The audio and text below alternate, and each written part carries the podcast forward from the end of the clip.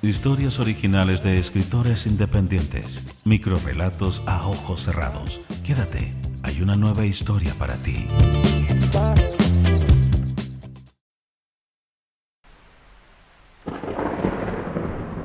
La espera.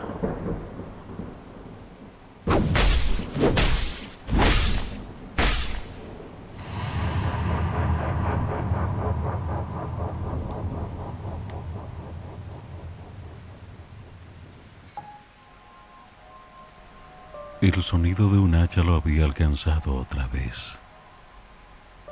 Abrió los ojos de inmediato y se acomodó sobre la cama, buscando a tientas la figura de Amanda. Entonces recordó que ese mismo día, durante la tarde, se había ido con la excusa de traer más suministros a la cabaña.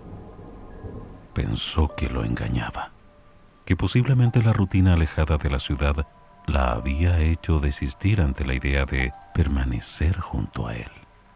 No obstante, concluyó que regresaría. Siempre regresaba. Todavía sentado, observó sus manos temblorosas. Inhaló profundo intentando mantener la calma y lentamente se incorporó. La habitación fue iluminada por un relámpago que mostró su figura demacrada en el espejo. Le tomó tiempo reconocer al hombre del otro lado. Caminó a regañadientes hasta la ventana y entonces un par de truenos prolongaron la lluvia. Mientras se dirigía a la cocina en busca de café, tomó su teléfono y marcó el número de Amanda.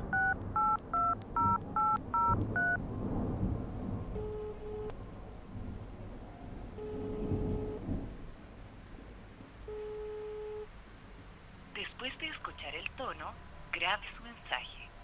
¿Dónde estás? Estoy preocupado. Tú sabes, la tormenta.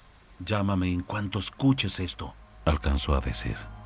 No volvió a dormir esa noche y supuso que la tormenta había cortado el tráfico. Se paseó por la cabaña y aprovechó el insomnio para ordenar los libros de su biblioteca. Removió el polvo de algunos clásicos y consideró que ya era hora de comprar más títulos. Era un lector empedernido, pero últimamente intentaba llevar una vida austera. La cabaña y sus quehaceres no le dejaban tiempo suficiente para husmear otras vidas. Tenía la suya y de momento no le importunaba. Con Amanda en la casa todo iba bien. La cabaña se iluminó entrado el amanecer. Va a ser un día gris. Pensó de pronto. Ya no llovía. Decidió que la esperaría con un desayuno de esos que le gustaban. Dejó que los huevos cayeran sobre la sartén y que la mantequilla derretida formara una mezcla curiosa. No era aficionado a la cocina, pero cuando se trataba de Amanda podía hacerlo todo. Dispuso dos platos sobre la mesa de comedor y puso el agua en la tetera. Estaba en eso cuando el sonido de un auto lo alertó.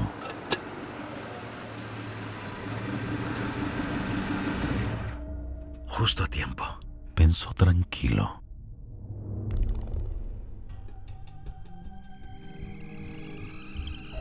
El pitido de la tetera llegó al mismo tiempo que los golpes en la puerta. Le pareció extraño que Amanda no abriera y buscó rápidamente las llaves. Dos vueltas y abrió. Se trataba de la policía del pueblo. Pensó lo peor. ¿Todo bien, señor Baltasar? Preguntó husmeando alrededor. Todo bien. ¿Quién lo trae por aquí? Usted me llamó anoche, ¿no lo recuerda? Baltasar se tomó un minuto para meditar. Debe ser una equivocación. No recuerdo haberlo llamado. ¿Le importa si conversamos adentro? Un hilo de frío le recorrió la espalda. Abrió la puerta y el policía ingresó al interior. Mmm, huele bien, comentó quitándose los guantes y el sombrero. Estoy esperando a alguien. Ah, a todo esto... El policía notó que cambió de semblante. Dígame. Olvídelo, son tonterías. ¿Sucede algo? Ah, pasa que mi mujer no ha regresado. Ayer fue por suministros al pueblo y luego vino la tormenta. Entonces imagino que ese era el asunto de tanta urgencia. ¿Urgencia? Anoche se escuchaba nervioso. ¿Cree que le pasó algo? Baltasar sintió como si un cuchillo le clavara la sien. Discúlpeme, anoche no dormí bien. Debe ser eso. Supongo que se distrajo en el pueblo. Le encanta recorrer las tiendas. Necesito una foto de ella. Si no aparece, podría iniciar su búsqueda. Prefiero llamarlo nuevamente si eso sucede. ¿Estás seguro? Se produjo un silencio incómodo. El policía arrugó la frente, tomó los guantes y se puso el sombrero. Espero que, como usted dice, se haya distraído y no se trate de una desgracia. Ni lo diga, debe estar por llegar. Lo llamo en cuanto tenga novedades. El silencio volvió cuando el auto abandonó la cabaña. Baltasar suspiró tranquilo. De alguna manera la presencia del hombre lo había hecho caer en cuenta que había exagerado. Retornó a la cocina y se sirvió un café. Volvió a marcar el número de Amanda, pero nuevamente apareció el buzón de voz. Levantó la tapa de la sartén y comió lo que había preparado, cuidando que a ella le quedara una buena porción para cuando llegara. Cuando su apetito se hubo saciado, un repentino dolor de cabeza se apoderó de él. Buscó pastillas en el baño y las tomó. Entonces nuevamente reparó en el hombre del otro lado del espejo, su rostro demacrado, la barba incipiente y unas ojeras acentuadas lo motivaron a asearse. Se dio una ducha breve, tan breve como el tiempo que le tomó vestirse e instalarse afuera de la cabaña. Allí la esperó. El viento movió las hojas de los árboles. Sus ojos comenzaron a pesarle y se quedó dormido. El sonido de un hacha lo alcanzó de nuevo. Un ronquido lo sobresaltó. Estaba entumecido. Al ponerse de pie, cada hueso de su cuerpo emitió un crujido. Entró rápidamente a la cabaña y su aliento dibujó un vaho. Encendió las luces y volvió a escuchar el sonido de un hacha. Se restregó los ojos, inquieto. Seguía, soñando, tiritaba. Comenzó a desesperarse. Las horas pasaban y Amanda no llegaba. Tomó decidido el teléfono y marcó el número del policía reportaría su desaparición.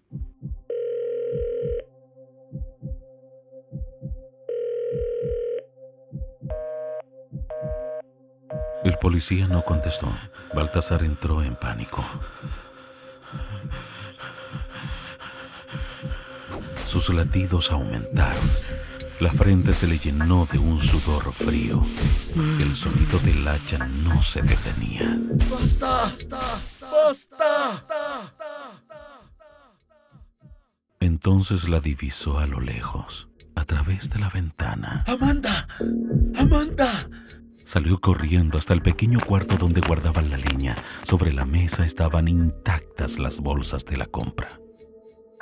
Baltasar la miró y sus ojos resplandecieron. Sabía que regresarías, le dijo, acariciando su rostro frío.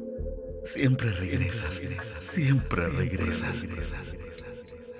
Entonces, el sonido del hacha no volvió a aparecer.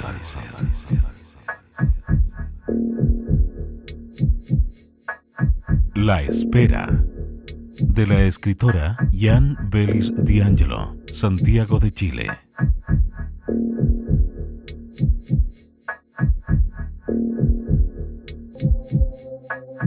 Fue otro micro relato a ojos cerrados.